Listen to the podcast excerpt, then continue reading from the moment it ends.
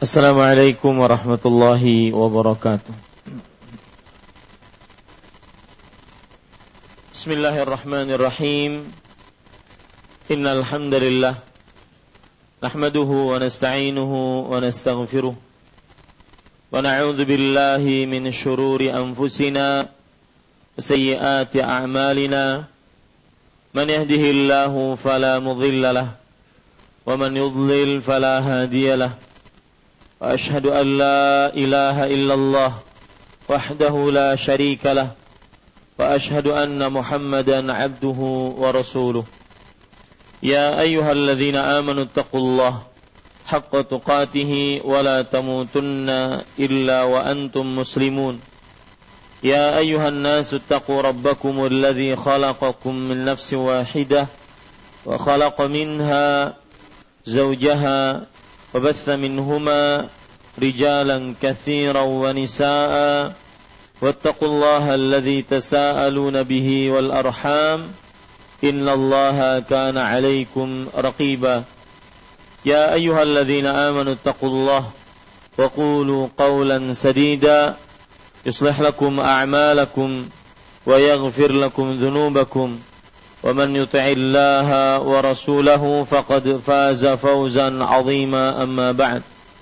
فإن أصدق الحديث كتاب الله وأحسن الهدي هدي محمد صلى الله عليه وعلى آله وسلم وشر الأمور محدثاتها وكل محدثة بدعة وكل بدعة ضلالة وكل ضلالة في النار. Alhamdulillah, kita bersyukur pada Allah Subhanahu wa taala pada malam ini, malam Kamis 8 Jumadal Ula 1437 Hijriah, kita kembali duduk bersama di dalam kajian rutin membaca kitab tauhid yang ditulis oleh Fadilatul Syekh Al-Allamah Muhammad At-Tamimi rahimahullahu taala. Salawat dan salam semoga selalu Allah berikan kepada Nabi kita Muhammad sallallahu alaihi wa ala alihi wasallam, pada keluarga beliau, para sahabat, serta orang-orang yang mengikuti beliau sampai hari kiamat kelak. Dengan nama-nama Allah yang husna dan sifat-sifatnya yang ulia, kita berdoa, Allahumma inna na'udzubika min ilmin la yanfa' ومن قلب لا يخشع ومن نفس لا تشبع ومن دعوة لا يستجاب لها. Wahai Allah, kami berlindung denganmu dari ilmu yang tidak bermanfaat, dari hati yang tidak khusyuk, dari jiwa yang tidak puas, dan dari doa yang tidak dikabulkan. Amin ya rabbal alamin. Para ikhwah, bapak, ibu, saudara-saudari yang dimuliakan oleh Allah subhanahu wa ta'ala, pada pertemuan sebelumnya kita sudah membahas bab yang ke-23, yaitu babu ma jaa anna ba'd hadhihi al-ummata anna ba'd hadhihi al-ummati ya'buduna al-awthan. Bab ke-23, keterangan bahwa ada di kalangan umat ini yang menyembah berhala. Dan sudah kita jelaskan bahwa bab ini penulis sebutkan adalah sebagai bantahan atau sanggahan untuk orang-orang yang mereka mensyirikkan Allah Subhanahu wa taala dengan apapun atau dengan siapapun, dan mereka berhujjah, berlandaskan atau berdalih bahwa tidak ada umat Nabi Muhammad sallallahu alaihi wasallam setelah Nabi Muhammad sallallahu alaihi wasallam membawa Islam, tidak ada yang melakukan kesyirikan sepeninggal beliau mendakwahkan Islam kepada umat beliau. Maka bab inilah sanggahannya, bab inilah bantahannya. Dan pada pertemuan sebelumnya kita sudah membaca 3 ayat dan juga 1 hadis yang dijadikan oleh penulis sebagai dalil dari Al-Quran dan hadis Rasul sallallahu alaihi wasallam bahwa memang umat ini akan ada yang menyembah berhala sepeninggal Rasulullah sallallahu alaihi wasallam, dan berarti terbantahkan dan tersanggahkan pendapat yang mengatakan bahwa apa yang mereka kerjakan bukanlah kesyirikan yang mengagung-agungkan kuburan sehingga meminta keberkahan kepada kuburan tersebut, menjadikan kuburan tersebut sebagai berhala, bukanlah kesyirikan, karena mereka berdalih bahwa sepeninggal Rasul sallallahu alaihi wasallam dan sesudah tersebarnya agama Islam di tengah umat Islam, maka umat Islam, umat Nabi Muhammad sallallahu alaihi wasallam tidak akan ada yang melakukan kesyirikan. Maka dengan ayat-ayat ini terbantahkan. Pada pertemuan kali ini kita ingin mengambil lebih lengkap lagi faidah-faidah dari ayat-ayat dan hadis yang kita sudah baca. Ayat-ayat dan hadis-hadis yang sudah kita baca. Ayat yang pertama pada pertemuan sebelumnya yaitu surah An-Nisa ayat 51. Yang mana di dalam ayat ini Allah Subhanahu wa taala menceritakan kepada Nabi Muhammad sallallahu alaihi wasallam, wahai Rasulullah, apakah kamu tidak melihat kepada kaum yang diberikan Alkitab, yaitu kaum Yahudi dan Nasrani, tetapi bukannya mereka beriman kepada Allah dan Rasulnya setelah diberikan Alkitab, tetapi malah mereka beriman kepada Jibt dan Taghut, kepada tukang sihir, berhala, kepada tukang ramal, kepada jin. Jibt dan Taghut, yaitu sembahan selain Allah Subhanahu wa ta'ala. Dan ini kebiasaan kaum Yahudi dan Nasrani. Dan bahkan orang-orang yang kafir tersebut mengatakan, orang-orang yang musyrik tersebut mengatakan bahwasanya mereka lebih mendapatkan petunjuk daripada orang-orang beriman. Ini adalah ringkasan surah An-Nisa ayat 51. Dalam ayat ini kita ambil beberapa pelajaran tambahan. Yang pertama, bahwa menakjubkan, atau lebih tepatnya bukan menakjubkan, ironi, seorang yang sudah diberikan Alkitab, petunjuk, malah dia beriman kepada selain petunjuk. Ironi, seorang yang diberikan Alkitab, yaitu petunjuk, malah dia tidak beriman kepada petunjuk tersebut. Dan ini juga kita bisa masukkan ke dalam diri kita sehari-hari. Aneh kadang-kadang, sebagian orang sudah mengenal ilmu, mengenal petunjuk, akan tetapi dia jalan di selain petunjuk Allah dan Rasulnya sallallahu alaihi wa alihi wasallam. Dan ini berarti mengikuti kaum Yahudi. Sudah diberikan Alkitab, tetapi malah tidak beriman. Beriman kepada yang lain. Dan ini kebiasaan kaum Yahudi. Kemudian pelajaran yang kedua, dari surat An-Nisa ayat 51 sebagai tambahan, bahwa terkadang ilmu tidak menjaga seseorang dari maksiat. Ilmu tidak menjaga seseorang dari maksiat. Terkadang. Yaitu orang Yahudi sudah diberikan Alkitab, mereka berilmu, tetapi ternyata ilmunya tidak diamalkan, dan akhirnya mereka beriman kepada Jibt dan Taghut. Nah, begitulah bahayanya jika ilmu tidak diamalkan. Ilmu yang tidak diamalkan tidak menjaga seseorang dari maksiat. Ini pelajaran sangat berarti. Ilmu yang tidak diamalkan tidak menjaga seseorang dari maksiat. Sebagaimana kaum Yahudi yang diberikan Alkitab oleh Allah, berilmu mereka, tetapi tidak diamalkan. Akhirnya mereka terjebak di dalam maksiat kepada Allah Subhanahu wa ta'ala. Kemudian, para ikhwan yang dirahmati oleh Allah Subhanahu wa ta'ala, pelajaran selanjutnya dari ayat ini juga, An-Nisa ayat 51, bahwa merupakan kewajiban bagi seorang muslim untuk mengingkari persembahan selain Allah, peribadatan kepada selain Allah.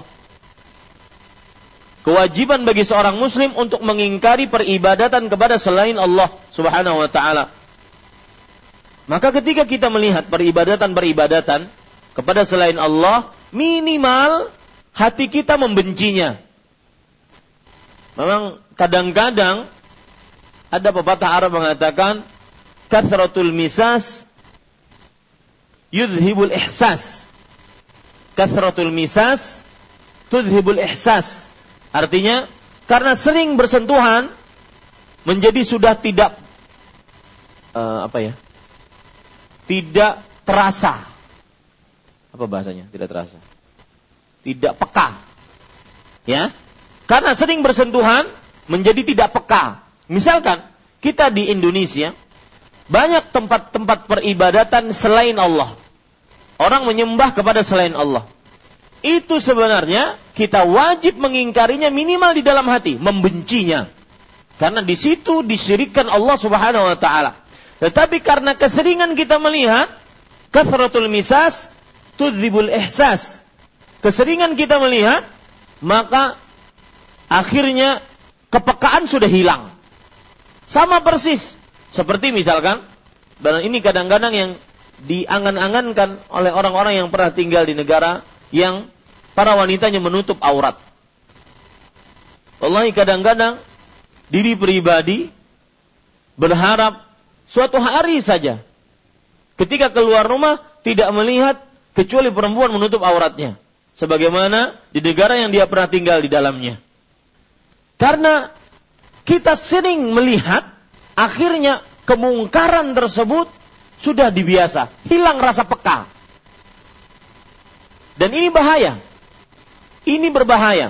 Dalam hadis riwayat Imam Abu Dawud, Rasulullah SAW bersabda, "Idza umilatil khati'atu fil ard, kana man syahidaha wa ankaraha kaman ghaba anha, wa man ghaba anha wa radhiyaha kaman syahidaha." Hadis riwayat Imam Abu Dawud. Artinya, jika telah dilakukan perbuatan dosa di atas muka bumi, maka yang menyaksikannya dengan mata kasatnya, tetapi dia mengingkarinya di dalam hati, dianggap seperti orang yang tidak menyaksikannya. Minimal mengingkarinya. Kebalikannya, barang siapa yang dia tidak menyaksikannya, tapi rela dengan perbuatan tersebut, tidak ada pengingkaran dalam hatinya, dianggap seperti orang yang menyaksikannya langsung. Dan ini yang terjadi di tengah-tengah kita. Perempuan muslimah itu wajib menutup auratnya ketika keluar rumah.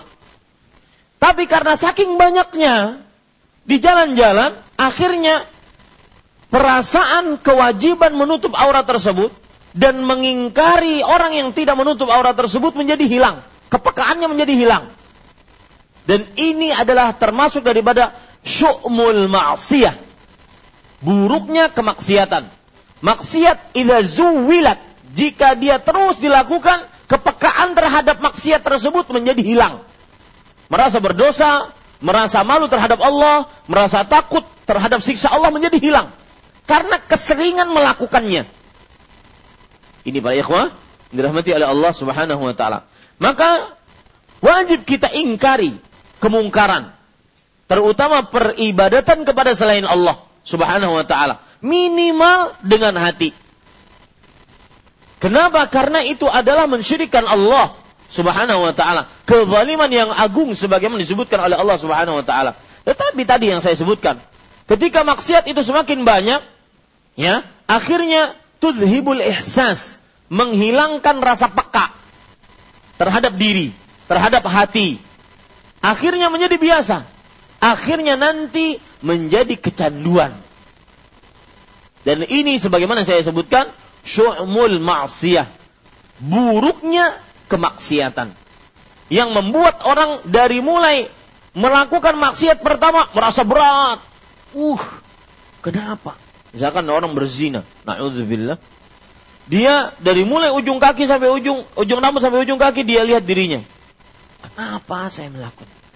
Mohon maaf. Kemudian dia melihat, kenapa salah? rapat. Kenapa? Berat. Ketika yang kedua, kenapanya menjadi ringan. Ketika yang ketiga, sudah meremehkan. Ketika yang keempat, kebiasaan. Yang kelima, kecanduan. Dan itulah buruknya maksiat. Maka wajib mengingkari, walau dalam hati. Ini para ikhwan yang dirahmati oleh Allah Subhanahu wa ta'ala. Kemudian pelajaran yang keempat dari hadis ini adalah dari ayat ini, surah An-Nisa ayat 51, yaitu bahwa yang menjadi inti pendalilan dalam ayat ini yang berkaitan dengan bab adalah penyembahan kaum Yahudi terhadap tagut yang nanti akan diikuti oleh kaum muslimin. Saya ulangi, faidah yang keempat dari An-Nisa ayat 51 adalah yaitu penyembahan terhadap tagut yang merupakan kebiasaan kaum Yahudi, yang nantinya akan apa? Diikuti oleh kaum muslimin. Makanya benar. Bab ini benar. Keterangan bahwa ada di kalangan umat Islam yang menyembah berhala. Karena mereka mengikuti kaum Yahudi, menyembah tagut. Tagut adalah sembahan selain Allah Subhanahu wa ta'ala. Jadi faedah yang keempat, inti pendalilan yang berkaitan dengan bab adalah penyembahan kaum Yahudi terhadap tagut yang akan diikuti oleh kaum muslimin. Taib. Ayat yang kedua yang dibawakan oleh penulis, yaitu surat Al-Ma'idah ayat 60. Ayat ini, para ikhwan yang dirahmati oleh Allah Subhanahu wa ta'ala, yaitu juga tentang kaum Yahudi dan Nasrani. Mereka ini adalah kaum yang mempunyai kedudukan yang paling buruk di sisi Allah Subhanahu wa ta'ala. Dilaknat Allah, dimurkai Allah, dirubah oleh Allah Subhanahu wa ta'ala bentuk rupa mereka. Jadi kera dan babi. Dan mereka kebiasaannya salah satunya adalah abadat taghut, menyembah sembahan selain Allah. Berhala selain Allah Subhanahu wa ta'ala. Itu adalah ringkasan dari surah Al-Ma'idah ayat 60. Bahwasanya kebiasaan kaum Yahudi menyembah berhala. Dan akibat kebiasaan inilah mereka akhirnya dilaknat Allah, dimurkai oleh Allah, dan dijadikan kera dan babi. Para ikhwah yang dirahmati oleh Allah Subhanahu wa ta'ala,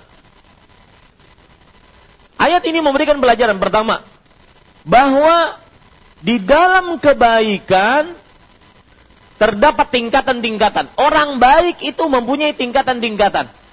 Jangankan manusia biasa, para rasul, para nabi mempunyai tingkatan-tingkatan. Ada yang nabi, ada yang rasul, ada yang ulul azmi. Tingkatan-tingkatan. Mana yang paling tinggi? Ulul azmi. Ulul azmi, para rasul, para nabi. Dari orang beriman, dari A sampai Z, semuanya beriman, semuanya baik. Tapi ada yang tingkatan yang paling utama. Ya, tingkatan yang paling utama. Maka sebagaimana kebaikan mempunyai tingkatan-tingkatan, keburukan pun mempunyai tingkatan-tingkatan. Salah satu makhluk terburuk di sisi Allah Subhanahu wa ta'ala adalah kaum Yahudi. Dapat laknat, dapat murka, dirubah bentuknya oleh Allah menjadi kera dan babi. Ini faedah pertama, bahwa sebagaimana kebaikan mempunyai tingkatan, keburukan pun mempunyai tingkatan. Ada orang yang paling buruk di sisi Allah. Kaum yang paling buruk, yaitu kaum Yahudi dan Nasrani. Ini para ikhwan yang dirahmati oleh Allah. Dan nanti saya akan jelaskan kenapa mereka terburuk. Kemudian para ikhwan yang dirahmati oleh Allah Subhanahu wa ta'ala,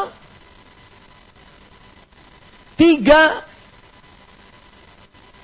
siksa oleh Allah untuk kaum Yahudi di dunia. Tiga siksa oleh Allah untuk kaum Yahudi di dunia. Dimurkai Allah, dilaknat oleh Allah, dan dirubah menjadi kera dan babi. Ini para ikhwan yang dirahmati oleh Allah Subhanahu wa ta'ala. Kemudian, pelajaran selanjutnya, siksa sesuai dengan jenis dosa. Catat itu, siksa sesuai dengan jenis dosa. Kaum Yahudi dirubah oleh Allah Subhanahu wa taala menjadi kera. Kenapa?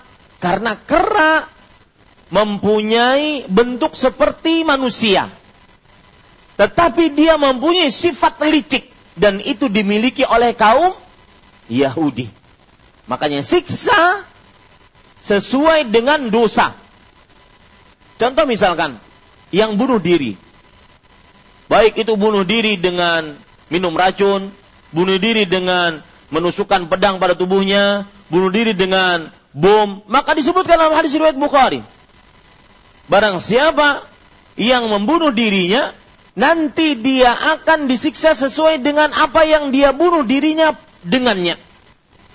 Siapa yang minum racun, yatahassahu yaumal qiyamah, dia akan terus minum racun nanti pada hari kiamat. Siksa sesuai dengan dosa. Barang siapa yang melemparkan dirinya untuk bunuh diri, dia akan melemparkan dirinya di hari kiamat seperti itu. Terus seperti itu siksanya. Dosa, siksa sesuai dengan dosa. Kaum Yahudi punya sifat licik, itu dosanya. Maka dia mendapat siksa sesuai dengan dosanya, yaitu licik adalah perilaku kera. Perilaku kera.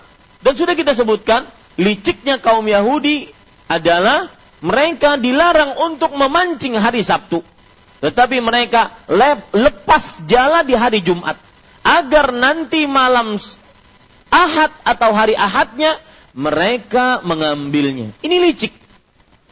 Dan Allah Subhanahu wa taala menakdirkan bahwa memang hari Sabtu akhirnya datang banyak ikan-ikan, dan itu ujian. Itu adalah ujian dari Allah Subhanahu wa taala. Kemudian pelajaran yang kita bisa ambil dari hadis ini juga, para ikhwah, yaitu sama dengan pelajaran yang terakhir dari ayat An-Nisa 51. Bahwa inti pendalilan dari ayat ini adalah kaum Yahudi menyembah tauhid yang akan diikuti oleh kaum muslimin. Inti pendalilan dari ayat ini adalah kaum Yahudi menyembah tauhid yang akan diikuti oleh kaum muslimin. Ini para ikhwan yang dirahmati oleh Allah Subhanahu wa taala. Kemudian, Bapak Ibu saudara-saudari, ayat yang ketiga, surah Al-Kahfi ayat 21. Ingat, ini tambahan penjelasan agar kita bisa lebih paham. Ayat ini, para ikhwan yang dirahmati oleh Allah Subhanahu wa taala, adalah ayat yang menunjukkan tentang cerita Ashabul Kahfi, yaitu orang-orang yang mereka melarikan diri, menyelamatkan agamanya, memperjuangkan agamanya. Akhirnya mereka melarikan diri, dikejar-kejar oleh penguasa yang musyrik pada saat itu. Maka para ikhwan yang dirahmati oleh Allah Subhanahu wa taala,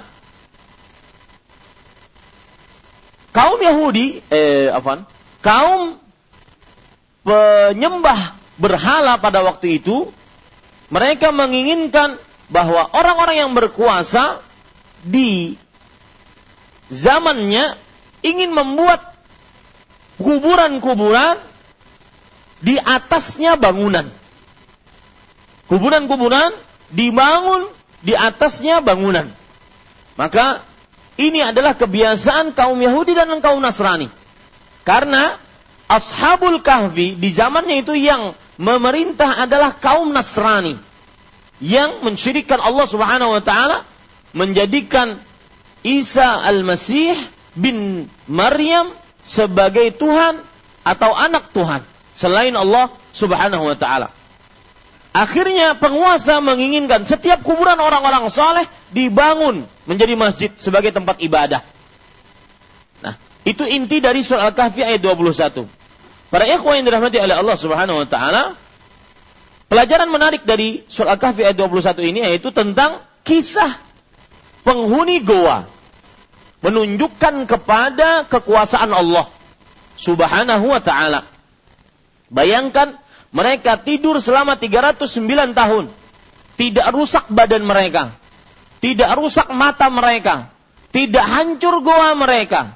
Padahal hal-hal yang mengkonsekuensikan kerusakan sangatlah mungkin. Jangankan sampai 309 tahun, beberapa hari saja mungkin bisa hancur tubuh mereka. Seperti tidurnya mereka. 309 tahun. Allah Subhanahu wa taala menjadikan mereka tidur dalam keadaan tidak rusak selama itu tubuh mereka. Yang kedua, mata mereka. Nah, makanya silahkan cek di dalam tafsir Imam Nukathir atau tafsir As-Sa'di cerita tentang penghuni goa ini, yang 9 orang ini penghuni goa, bahwa mereka itu tidur, mata mereka tidak selalu menutup, tidak selalu terpejam, tetapi kadang satunya terbuka, kadang satunya tertutup, tapi mereka tidur. Ini tujuannya apa? Agar mereka seperti orang yang masih jaga, tidak tidur, sehingga matanya tidak rusak. Ini merupakan kuasa Allah Subhanahu wa taala. Kemudian masuknya matahari, anggap sini goa, ini anggap goa. Masuknya matahari sebelah sana. Jadi mereka tidur di dalam sini. Jadi tetap terang, hawanya berubah-ubah, ya. Karena matahari merubah suasana dan hawa, tetapi mereka tidak kena sinar matahari yang tidak merusak tubuh mereka. Kemudian ketika mau terbenam, mataharinya di sana. Dan tidak mengenai mereka secara langsung. Tetapi yang hawanya berubah-ubah. Ini kuasa Allah subhanahu wa ta'ala. Ini para ikhwan yang dirahmati oleh Allah subhanahu wa ta'ala. Maka pelajaran menarik dari surah Kahfi ayat 21 adalah kisah penghuni Al-Kahfi menunjukkan kepada kuasa Allah. Dan ingat, bahwa orang tidak akan masuk ke dalam jurang buruknya kesyirikan ketika dia mengenal kuasa Allah. Berarti pemahaman baliknya, kapan orang mensyirikkan Allah, sebenarnya dia sadari atau dia tidak sadari, dia sedang merendahkan Allah, tidak menganggap Allah kuasa. Dan itu yang menjadikan kesyirikan, kezaliman yang sangat agung di sisi Allah Subhanahu wa taala. Saya ulangi, surah Al-Kahfi ayat 21 memberikan pelajaran kepada kita tentang kekuasaan Allah. Dan seseorang tidak akan pernah masuk ke dalam jurang buruknya kesyirikan ketika dia meyakini akan kuasanya Allah Subhanahu wa taala. Dan seseorang, kebalikan dari itu berarti, siapa yang masuk ke dalam kesyirikan, dia sebenarnya, dia sadari atau dia tidak sadari, dia sedang merendahkan, menghinakan, meremehkan kuasa Allah subhanahu wa ta'ala. Kemudian, para ikhwan yang dirahmati oleh Allah subhanahu wa ta'ala, pelajaran yang kedua dari ayat ini, yaitu, jadi ceritanya begini Pak.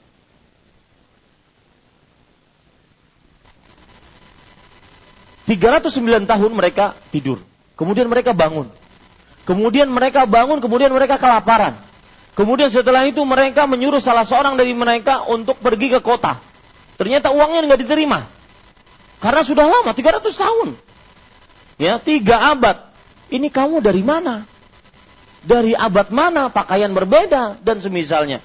Kemudian setelah itu, dan Allah lihat, subhanallah ya, orang yang berpegang teguh dengan agama, dia akan diberikan pertolongan oleh Allah walau ba'dahin, meskipun setelah waktu yang lama. Itu harus kita yakini, bahwa siapa yang berpegang teguh kepada agama, Allah akan memberikan pertolongan kepadanya meskipun setelah beberapa waktu. Jadi apa yang terjadi kepada kaum muslimin sekarang? Dicabik-cabik oleh orang kafir, baik akhlaknya, akidahnya, darahnya, maka tetap aja berpegang teguh kepada kaum muslim, kepada Islam. Al-Islam ya'lu wa la yu'la. Itu keyakinan kita. Islam tinggi dan tidak ada yang meningginya.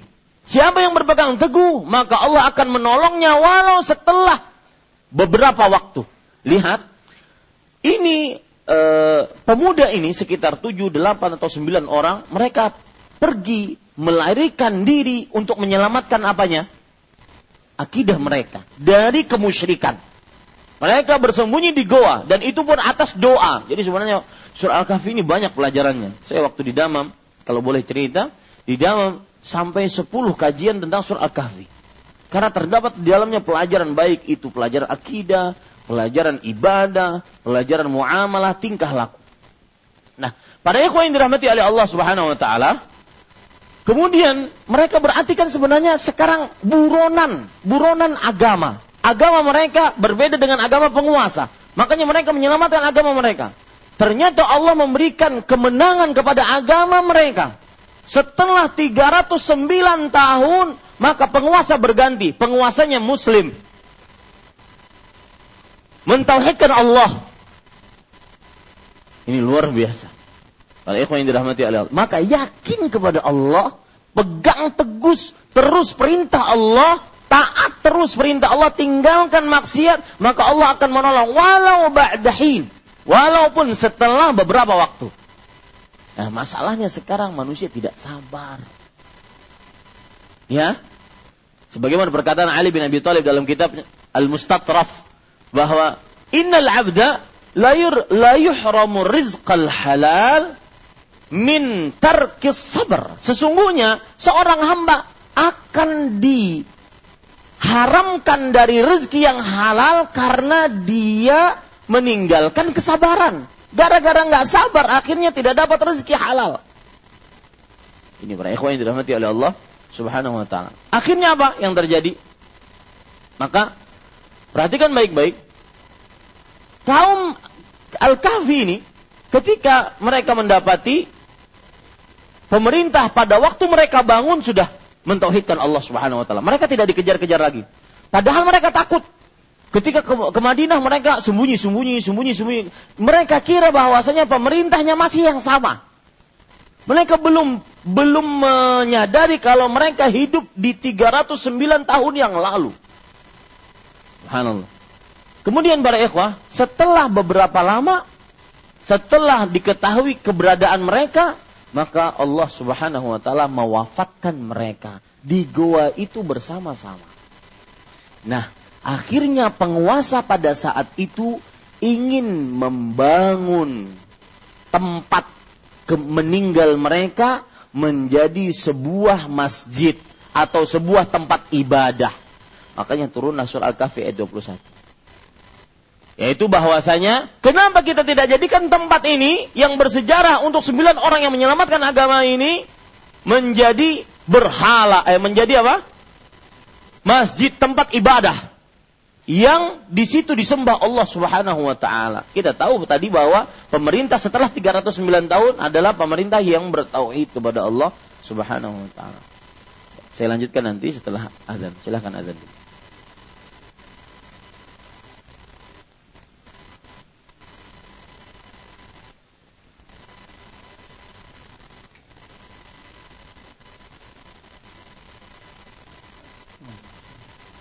Ya, kita lanjutkan. Tadi sudah saya jelaskan bahwa di akhirnya tadi bahwa akhirnya mereka apa? Wafat. Wafatnya di mana? Di goa itu. Nah, goa itu menurut penguasa yang hidup di zaman mereka setelah hidup itu ingin dijadikan sebagai tempat ibadah. Nah, ini inti pendalilannya. Bahwasanya kebiasaan orang-orang terdahulu adalah kenapa kuburan sampai dibangun menjadi masjid, tempat ibadah, karena mereka ghulu terhadap orang-orang saleh. Apa arti ghulu? Berlebih-lebihan terhadap orang-orang saleh. Ini inti pendalilannya. Makanya faedah yang selanjutnya yaitu bahwa ghululah penyebab kuburan penghuni goa dijadikan sebagai tempat ibadah.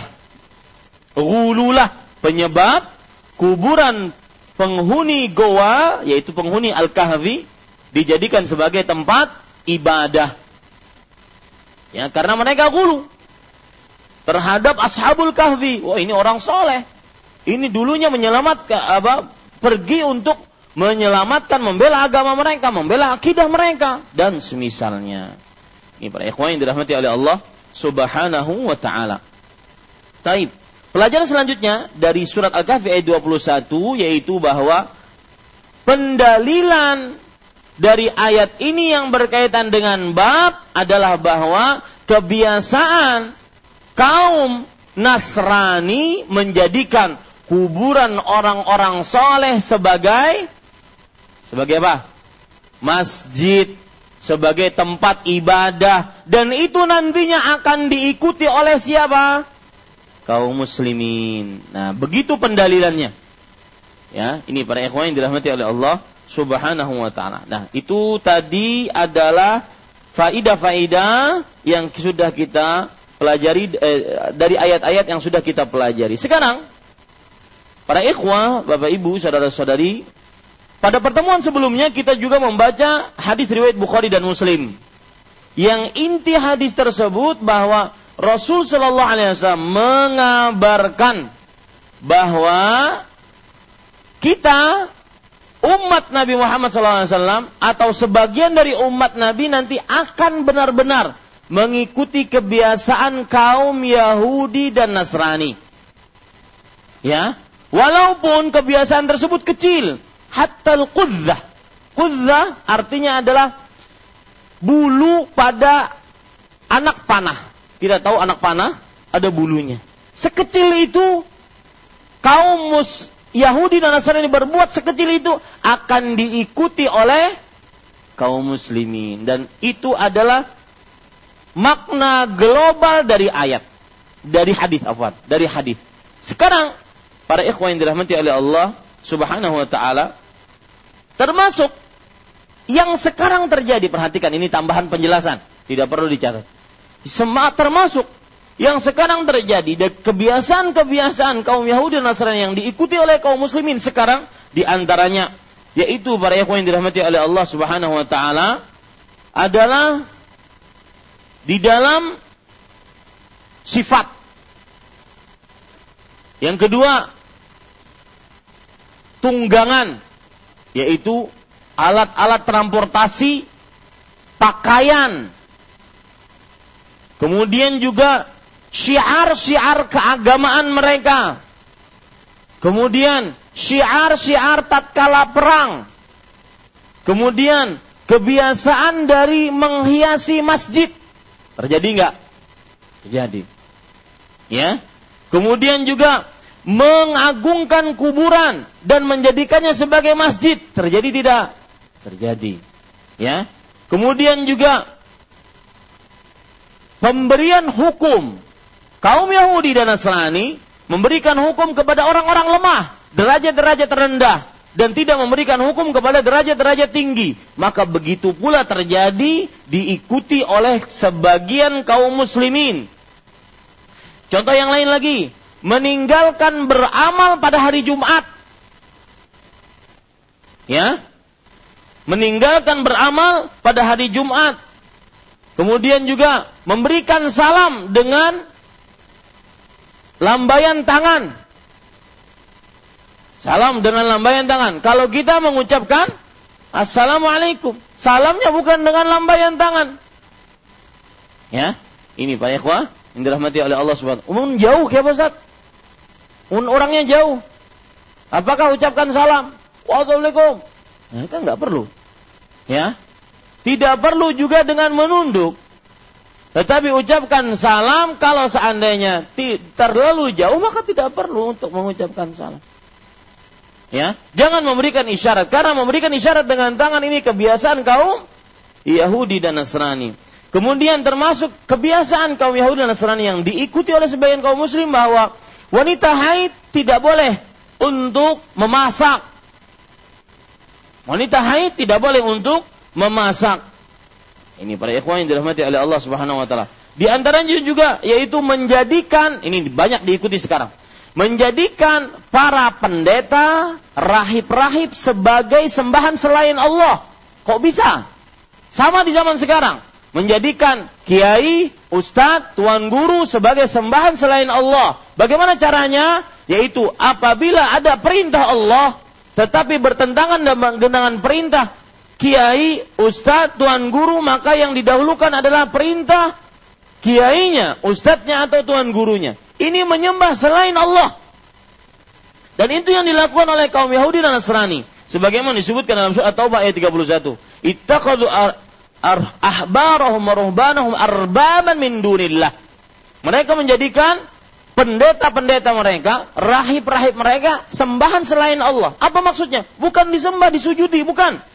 Tetapi maksudnya adalah seseorang mentaati kepada makhluk meskipun itu menyelisih Allah Subhanahu wa taala. Itu namanya menyembah. Ini para ikhwan yang dirahmati oleh Allah. Bahkan kadang ada sebagian, misalkan kalau ada seorang murid yang ingin sampai kepada derajat ma'rifat, gurunya memerintahkan untuk mencuri, maka muridnya taat kepada guru tersebut, mencuri. Ya, maka ini tidak benar, karena mencuri dosa besar.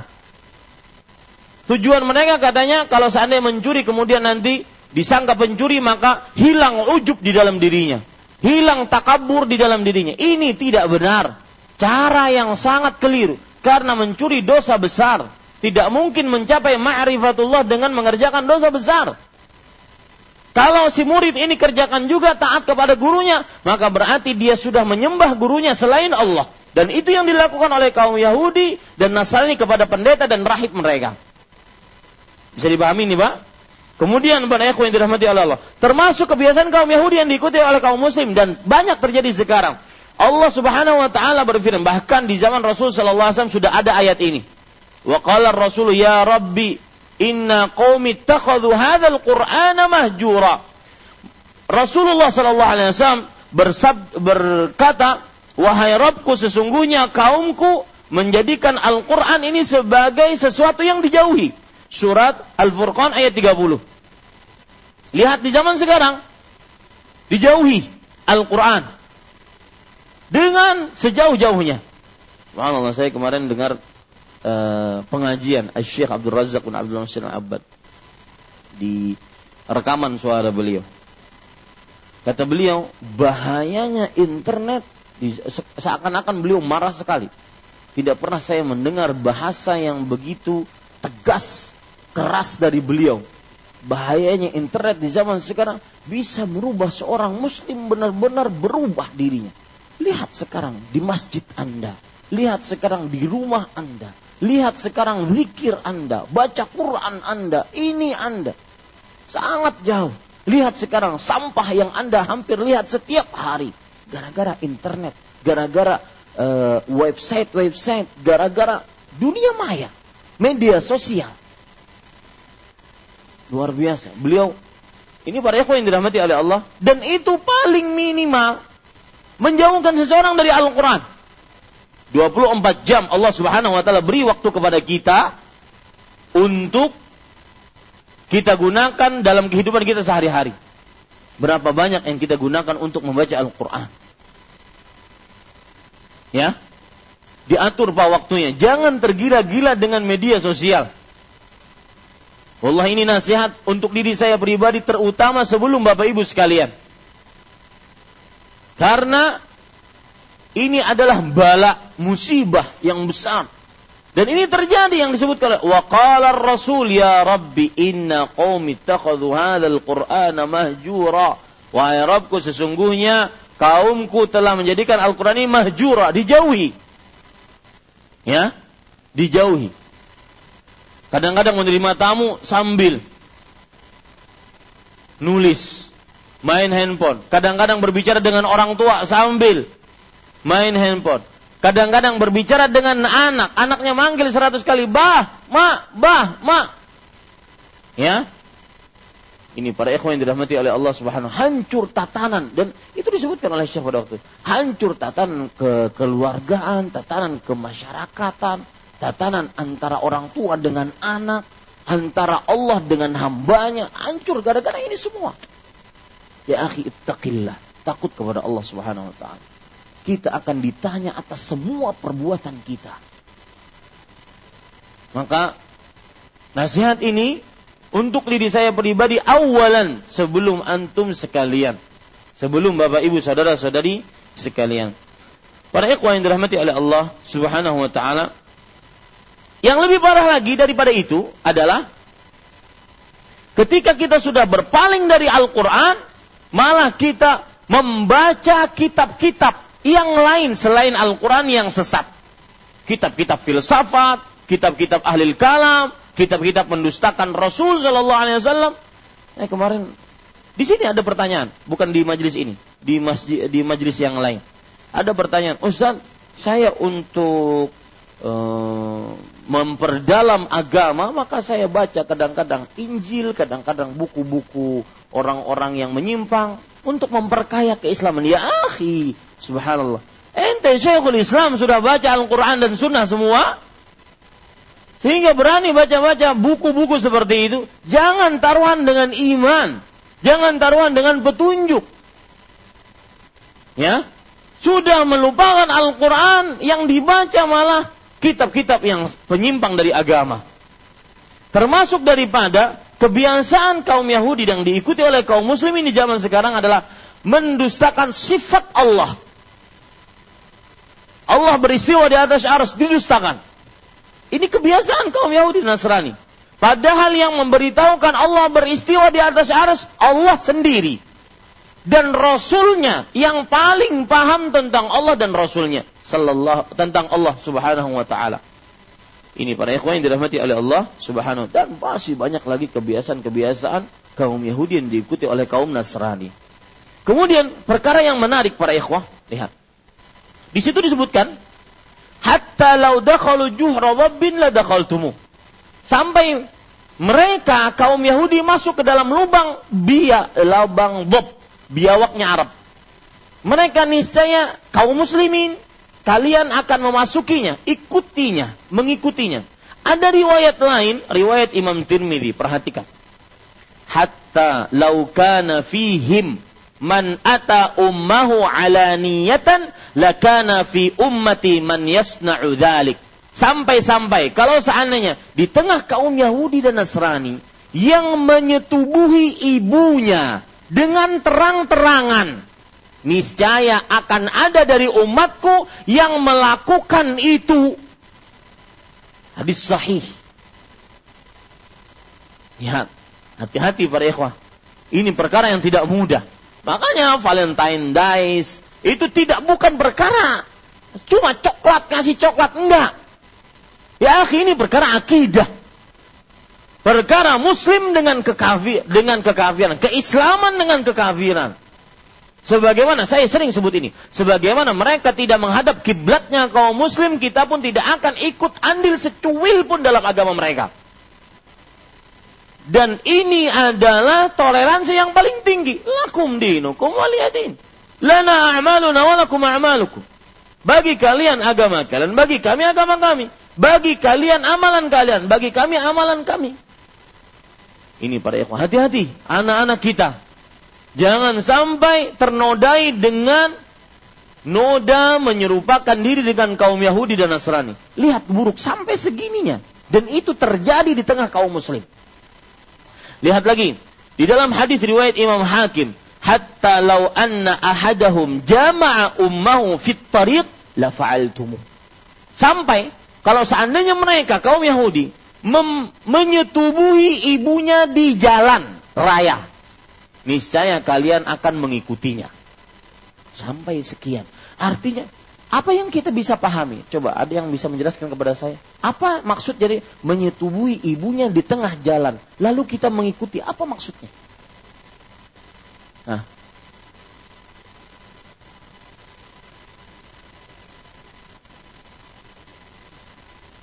sesuatu yang tidak ada manfaat. Ada yang lebih keras dari itu. Tetap diikuti. Sudah maklum biddarurah. Sudah dimaklumi dengan darurat. Tanpa kita mikir. Itu buruk. Tetap diikuti.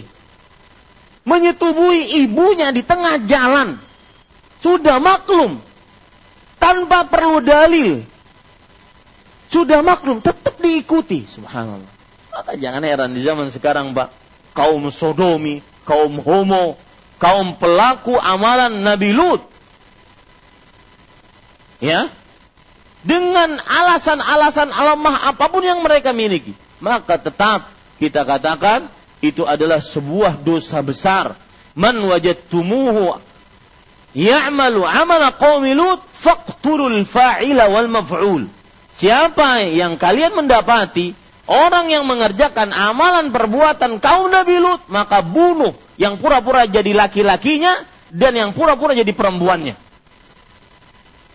Ini para ikhwan yang dirahmati oleh Allah Subhanahu wa taala. Jelas-jelas azab, diazab Allah Subhanahu wa taala. Ada manusia di zaman 15 ini tidak tahu diri, a'udzubillah, yang mengatakan bahwasanya kalau seandainya mereka itu adalah seperti kaum Sodomi di zaman Nabi Lut, maka mana siksa Allah Subhanahu. Ini persis sekali kaum musyrik yang meminta siksa Allah Subhanahu wa taala. A'udzubillah, para ikhwan yang dirahmati oleh Allah Subhanahu wa taala. Itu pelajaran yang harus kita pahami, bahwasanya sampai sesuatu yang sudah maklum minad din bid darurah, maklum dari perihal agama secara darurat bahwasanya itu buruk, itu sesat, tetap diikuti. Maka hati-hati, ya. Ini para ikhwan yang dirahmati oleh Allah Subhanahu wa taala. Kemudian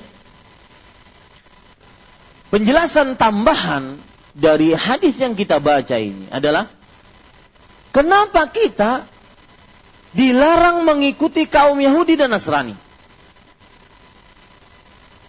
Dan kenapa kaum Yahudi dan Nasrani digolongkan oleh Allah al-maghdubu alaihim dan ad-dhalun? Kaum yang dimurkai, kaum Yahudi, ad-dhalun, kaum yang sesat. Kenapa kita kemudian diharamkan untuk mengikuti mereka? Maka perlu diketahui para ikhwan yang dirahmati oleh Allah, sebab kita diharamkan mengikuti kaum Yahudi karena mereka orang yang berilmu tapi tidak mengamalkan ilmunya. Sebab kita diharamkan mengikuti kaum Nasrani adalah karena mereka orang yang beramal tanpa ilmu. Mereka orang yang beramal tanpa ilmu. Lihat sekarang perkataan yang menarik dari seorang ulama salaf, yaitu Sufyan ibn Uyainah rahimahullahu ta'ala. Beliau mengatakan, man fasada min ulama'ina fafihi syabahun minal yahud, wa man fasada min ubbadina fafihi syabahun minan nasara. Barang siapa yang rusak dari ulama kita, maka di dalam dirinya terdapat kesesuaian, keserupaan dari Yahudi. Dan barang siapa yang rusak dari ahli ibadah kita, beramal tapi tanpa ilmu, maka di dalamnya terdapat kesesuaian dengan kaum Nasrani. Ini para ikhwan yang dirahmati oleh Allah Subhanahu wa ta'ala. Taib, itu tambahan-tambahan penjelasan dari hadis yang pertama. Sekarang kita baca hadis yang selanjutnya. Ya, saya bacakan. Ini baru kita masuk kepada hadis yang baru pada malam ini.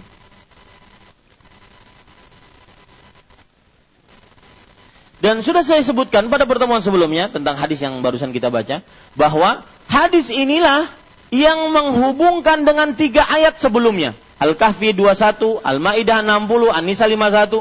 Ayat ini yang menghubungkan sebelumnya, bahwa kaum muslimin akan menyembah berhala. Bagaimana pendalilannya? Karena kaum Yahudi dan Nasrani menyembah berhala dan kaum muslimin akan mengikuti mereka. Begitu pendalilannya. Baik. Sekarang kita baca hadis yang terbaru pada bab ini. Qala wa li muslimin an Thawbana an radhiyallahu anhu anna Rasulullah sallallahu alaihi wasallam qala, "Inna Allah زوالي الأرض فرأيت مشارقها ومغاربها وإن أمتي سيبلغ ملكها ما زوي لي منها وأعطيت الكنزين الأحمر والأبيض وإني سألت ربي لأمتي ألا يهلكها بسنة عامة وألا يسلط عليهم عدوا من سوى أنفسهم فيستبيح بيضتهم وإن ربي قال يا محمد إذا قضيت قضاءً فإنه لا يرد وإني أعطيتك لأمتك ألا أهلكهم بسنة عامة وألا أسلط عليهم عدوا من سوى أنفسهم فيستبيح بيضتهم ولو اجتمع عليهم من أقطارها حتى يكون بعضهم يهلك بعضا ويسبي بعضهم بعضا Lihat, subhanallah. Sebelum kita artikan, hadis ini kan panjang. Dan begitulah Allah ketika ingin menjaga agamanya. Ternyata Allah menyediakan sahabat-sahabat nabinya yang kuat hafalannya. Dan ini hadis-hadis yang seperti ini banyak. Lebih panjang dari ini banyak. Tetapi dihafal oleh para sahabat Rasul Sallallahu Alaihi Wasallam. Maka ketika Anda dimudahkan untuk menuntut ilmu agama, kemudian menghafalnya dan bisa mendakwahkannya, maka bersyukurlah kepada Allah. Karena itu berarti pilihan Allah, Anda termasuk orang-orang yang menjaga agamanya Allah Subhanahu wa ta'ala. Para ikhwan yang dirahmati oleh Allah Subhanahu wa ta'ala, di sini disebutkan Muslim meriwayatkan. Muslim itu maksudnya Imam Muslim, bukan seorang Muslim, bukan. Imam Muslim. Namanya siapa? Muslim bin Hajjaj bin Muslim An-Naisaburi. Muslim bin Hajjaj bin Muslim An-Naisaburi, Abu Abdurrahman. Imam Muslim meriwayatkan. Di mana Imam Muslim meriwayatkan? Dalam kitab Sahih Muslimnya. Kita tahu bahwa ada Sahih Bukhari dan Sahih Muslim. Nah, Imam Muslim meriwayatkan dari Thauban. Thauban ini siapa? Thauban ini adalah pembantu Rasulullah Sallallahu Alaihi Wasallam. Atau lebih tepatnya maula. Maula itu adalah budak yang dimerdekakan oleh Rasulullah Sallallahu Alaihi Wasallam. Thauban namanya. Budak yang dimerdekakan oleh Rasulullah Sallallahu Alaihi Wasallam. Disebut dengan maula. Thauban maula Rasulillah. Thauban adalah orang yang dimerdekakan oleh Rasul sallallahu alaihi wasallam dari budak. Bahwa Rasulullah sallallahu alaihi wasallam bersabda, "Sesungguhnya Allah telah membentangkan bumi kepadaku sehingga aku dapat melihat belahan timur dan belahan baratnya." Para ikhwan yang dirahmati oleh Allah, kata membentangkan, sebelumnya Thauban, kita sedikit catat Thauban. Thauban itu adalah sahabat Rasulullah yang terus bersama Rasul sallallahu alaihi wasallam. Dan semeninggal Rasul sallallahu alaihi wasallam, beliau hidup di daerah Syam. Syam di mana? Palestina, Yordania, Suria, Libanon. Di Syam, tinggal di sana. Dan meninggal di kota, bahasa Indonesianya orang biasa nyebut dalam berita-berita itu Homs. Di kota Hims dalam bahasa Arabnya. Himsun, ha mim sad, Homs. Ya, dalam bahasa Indonesianya. Itu di Suria. Meninggal di sana pada tahun 54 Hijriah. Ya, ini berkenan dengan Thauban. Thauban meriwayatkan bahwa Rasulullah SAW bersabda, sesungguhnya Allah telah membentangkan bumi. Kata-kata membentangkan bumi, maksudnya disebutkan oleh para ulama diantaranya yaitu bahwa Allah menjadikan dalam pandangan Nabi Muhammad SAW itu bumi menjadi pendek sepandangan beliau. Ya, karena dipendekkan pandangan terhadap bumi, maka Rasulullah SAW bisa melihat belahan timur dan belahan barat. Belahan timur dan belahan barat. Ya. Dan ini termasuk mukjizat Rasulullah sallallahu alaihi wasallam, bahwasanya beliau diperlihatkan kepada beliau yang luas menjadi dekat, yang menjadi apa? Sempit. Yang jauh menjadi dekat. Ya, barat dan timur itu jauh menjadi dekat di dalam penglihatan Rasul sallallahu alaihi wasallam. Kemudian kita lanjutkan. Dan sesungguhnya umatku kekuasaannya akan mencapai belahan bumi yang telah dibentangkan kepadaku tadi. Apa belahan bumi yang dibentangkan kepada beliau? Barat dan timur. Tidak disebutkan utara dan selatan, barat dan timur. Lihat sekarang, para ulama menjelaskan bahwasanya Nabi Muhammad sallallahu alaihi wasallam ini kabar yang menunjukkan mukjizat kebenaran kenabian beliau. Memang akhirnya umat Islam atau Islam akan sampai ke barat. Ya, ke barat itu yaitu sampai kepada daerah Persia. ke timur kepada daerah Asia ataupun Romawi. Dan saya sudah mencarikan gambar, mohon di-shoot ya. Lihat sekarang bagaimana kekuasaan kaum muslimin benar-benar sebagaimana yang digambarkan oleh Rasulullah sallallahu alaihi wasallam. Di sini disebutkan bahwasanya kekuasaan kaum muslimin, Islam sampai kepada lautan Tonjah, yang itu adalah akhir dari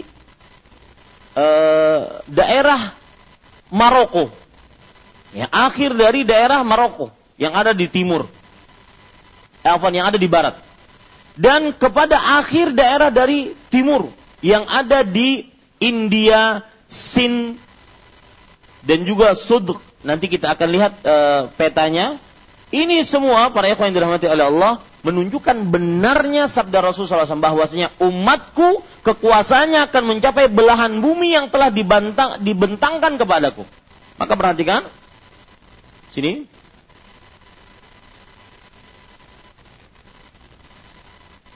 Lihat, ini Persia. Sebelumnya saya ingin menjelaskan, disinilah Hijaz, Madinah. Di sini kecil sekali. Tangan saya ini kecil sekali. Kelihatan? Ya. Perbesar ya. Ini Hijaz. Ya. Ini Yaman. Lihat. Sekarang Rasulullah SAW mengatakan dari barat dan dari timur. Barat yaitu daerah Persia. Betul? Ya. Kemudian Romawi daerah timur. Di sini lihat, di sini India. Di kemudian di sini juga ada Sin. Sindi namanya. Ya. Ini semua menunjukkan benarnya sabda Rasul sallallahu alaihi wasallam bahwasanya semuanya ini menjadi daerah kekuasaan kaum muslimin. Dan Rasul sallallahu alaihi wasallam tidak menyebutkan antara utara dan selatan, enggak, ke atas, tetapi ke kanan dan ke kiri. Barat dan timur. Baik. Para ikhwan yang dirahmati oleh Allah, coba perhatikan. Di sini Rasulullah SAW bersabda, dan aku diberikan dua pembendaharaan simpanan, merah dan putih. Merah adalah Imperium Persia. Ya. Kenapa merah disebut Imperium Persia? Afwan. Merah artinya Romawi di sini. Ini Byzantium Empire. Ini Romawi. Nanti kaum muslimin akan menguasai ini dan sudah menguasainya. Di zaman khalifah siapa? Umar bin Khattab. Kemudian dilanjutkan oleh Utsman bin Affan. Kenapa disebut mereka di sini disebutkan merah? Bahwasanya dan aku diberi dua pembendaharaan simpanan, yaitu yang pertama merah. Kenapa? Karena para ulama mengatakan bahwa daerah merah adalah kaisar yang berada di Romawi di sini. Di Romawi terkenal perhiasannya emas. Ya. Di Romawi terkenal perhiasannya emas. Sini. Kemudian para ikhwan yang dirahmati oleh Allah, dan putih. Putih itu adalah kerajaan Kisra. Kisra adalah Persia. Ini Persia. Ya, lihat. Barat dan timur. Padahal kekuasaannya cuma di sini. Subhanallah. Ya. Ini Persia. Putih. Kenapa? Karena mereka perhiasannya terkenal dengan perak. Nah, ini para ikhwah yang dirahmati oleh Allah Subhanahu wa taala. Cukup. Ya, begitu. Kita lanjutkan.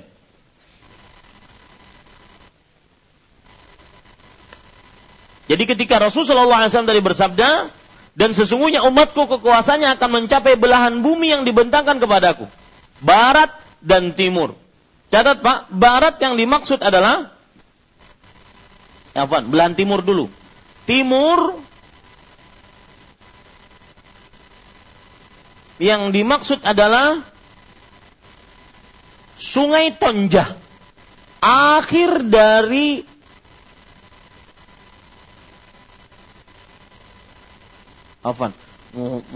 barat ya, barat ya. Akhir dari batas barat, Sungai Tonjah namanya. Kemudian bagian timur, akhir dari bagian timur, yaitu India, Sin. Sin itu SND, Sin. Ya, daerah di daerah sekarang kalau dekat Tajikistan, Uzbekistan, Kazakhstan. Nah, itu namanya Sin ya kalau dalam bahasa Arabnya. Nah, sampai di situ adalah kekuasaan yang akan dimiliki oleh kaum muslim dari bagian timur. Jadi bagian barat sampai kepada Sungai Tonjah tadi. Bagian timur sampai kepada India dan sekitarnya. Nah, para yang dirahmati oleh Allah, di India itulah Persia. Ya, sekitar India. Karena kalau kita lihat gambarnya tadi. Ya, India itu di bawah Persia. Ya. Ini India. Di sini India. Sini Sin, lihat nih tulisannya Sin. Ya, di sini India. Ya. Ini Persia. Dia di bawah Persia.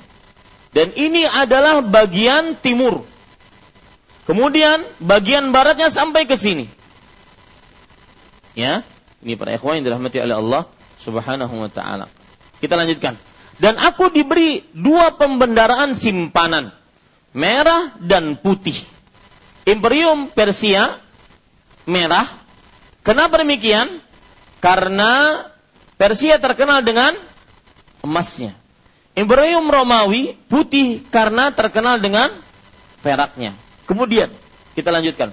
Aku meminta kepada Tuhanku untuk umatku agar mereka jangan dibinasakan dengan paceklik yang berkepanjangan. Tidak pernah ada dalam umat Nabi Muhammad SAW berdasarkan doa beliau, dan ini termasuk kasih sayang Rasulullah SAW kepada umatnya, doa beliau kepada Allah untuk umatnya, bahwa umatnya tidak akan pernah paceklik selama setahunan penuh.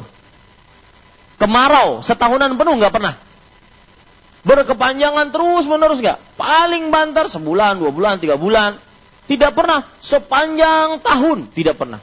Karena doa tersebut dikabulkan oleh siapa?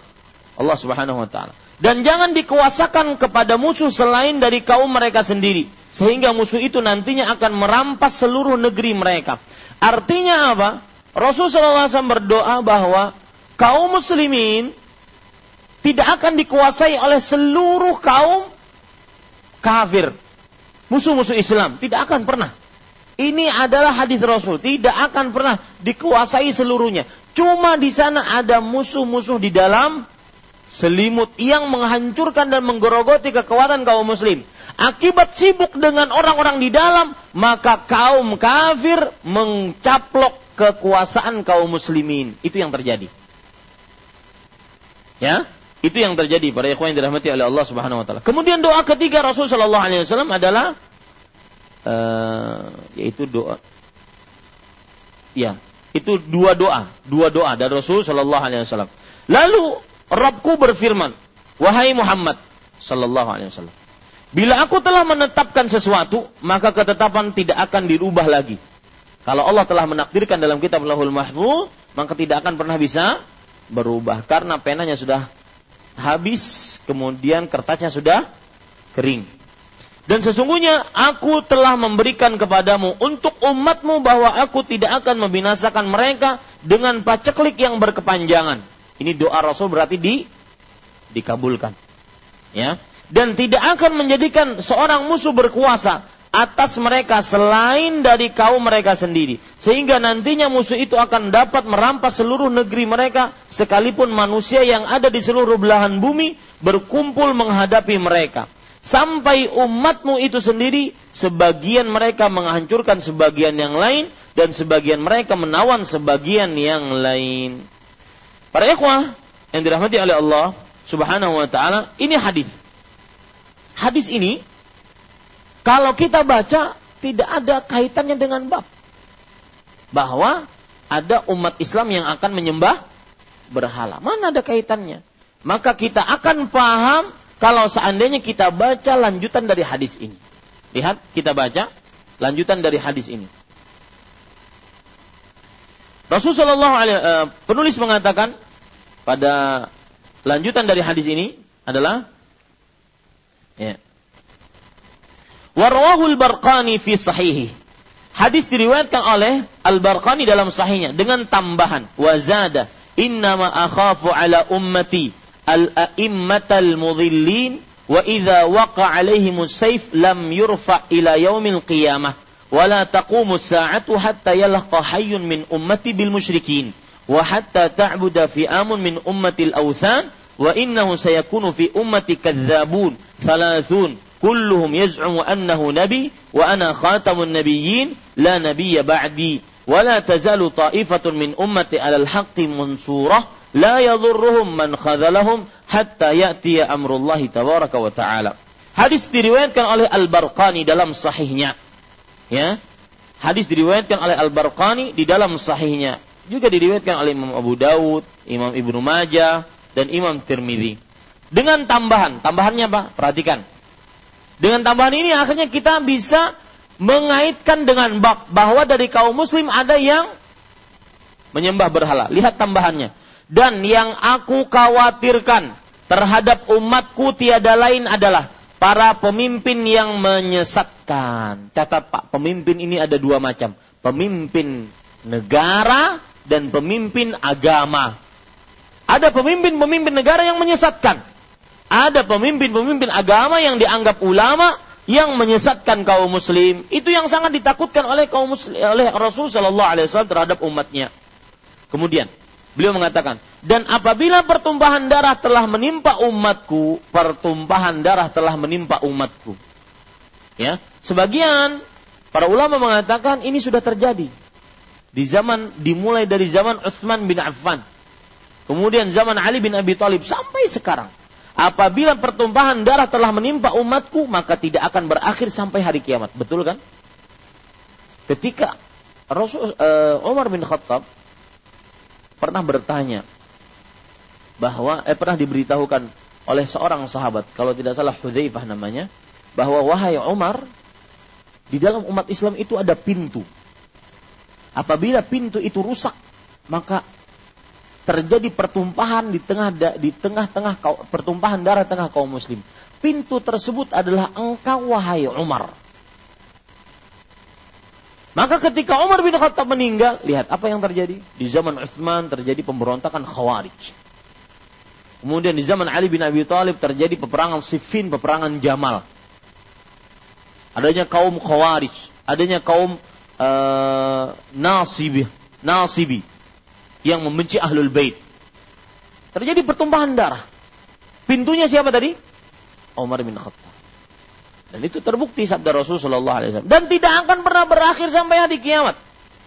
Itu sudah menjadi sunnatullahi fil qaul, kebiasaan atau ketentuan Allah di dalam penciptaannya. Kemudian, kiamat tidak akan terjadi sebelum ada suatu kaum dari umatku mengikuti orang-orang musyrik. Nah, ini pendalilannya. Orang musyrik berarti mensyirikkan Allah.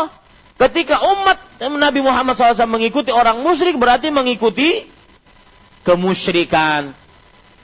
Ini pendalilannya. Para ikhwan, bapak, ibu, saudara-saudari yang dimuliakan Allah. Dan beberapa kelompok dari umatku yang menyembah berhala. Nah, ini jelas. Dalil yang begitu tegas.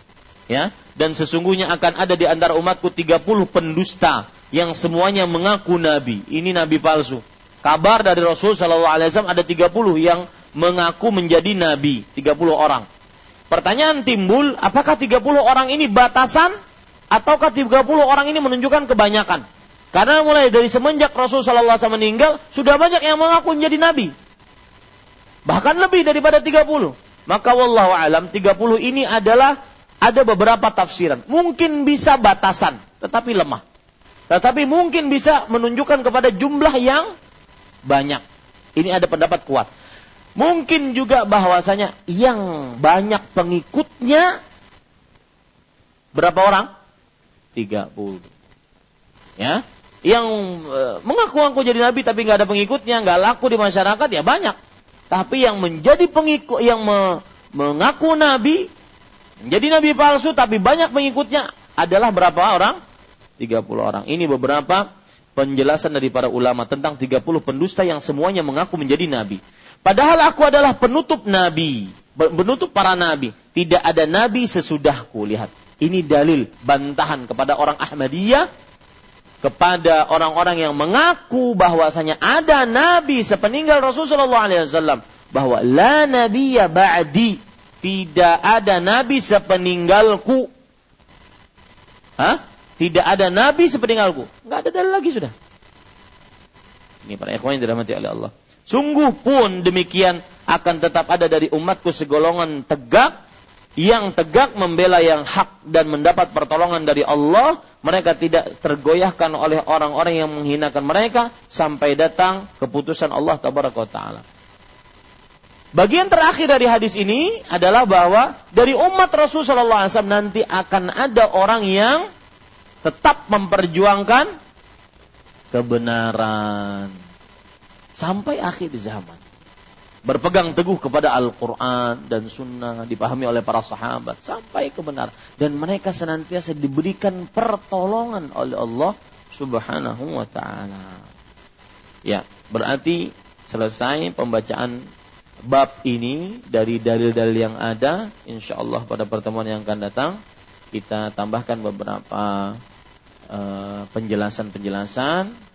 Ya, sengaja saya selesaikan pada pertemuan ini sehingga kita pada pertemuan yang akan datang menambah penjelasan-penjelasan saja. Wallahu alam wa sallallahu nabi Muhammad walhamdulillahi rabbil alamin. Tafadhal jika ada yang ingin bertanya. Masih ada beberapa menit.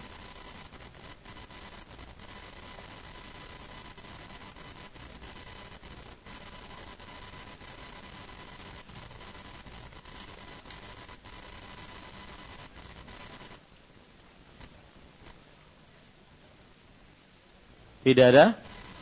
Nah, silahkan Pak.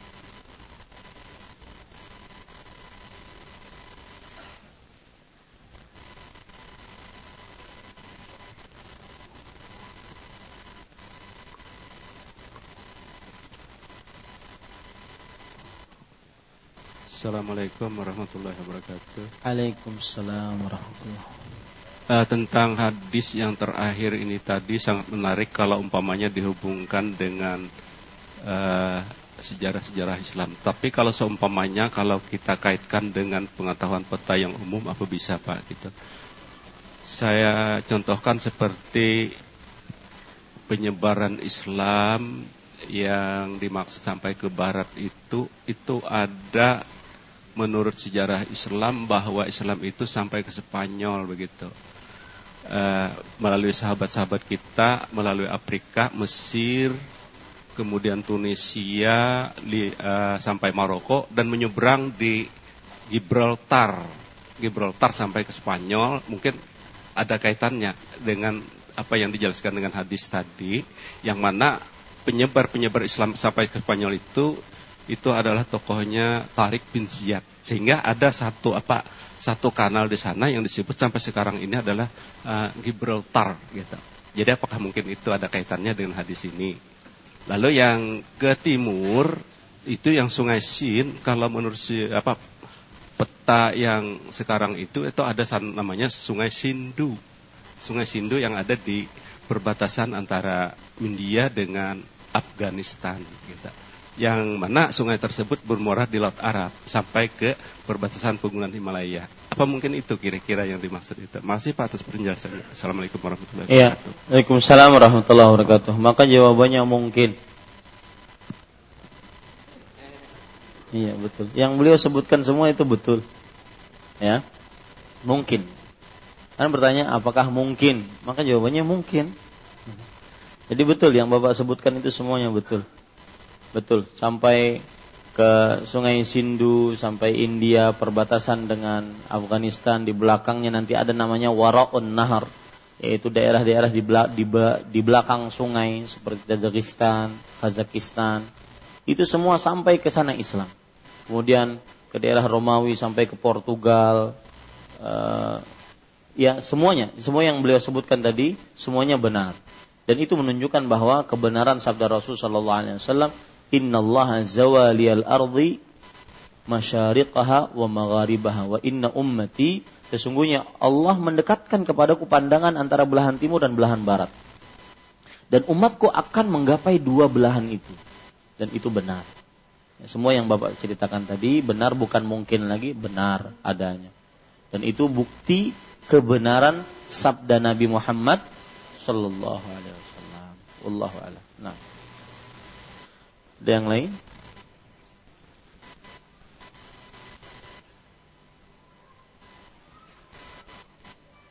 Hitung sampai 5. Kedada kita tutup.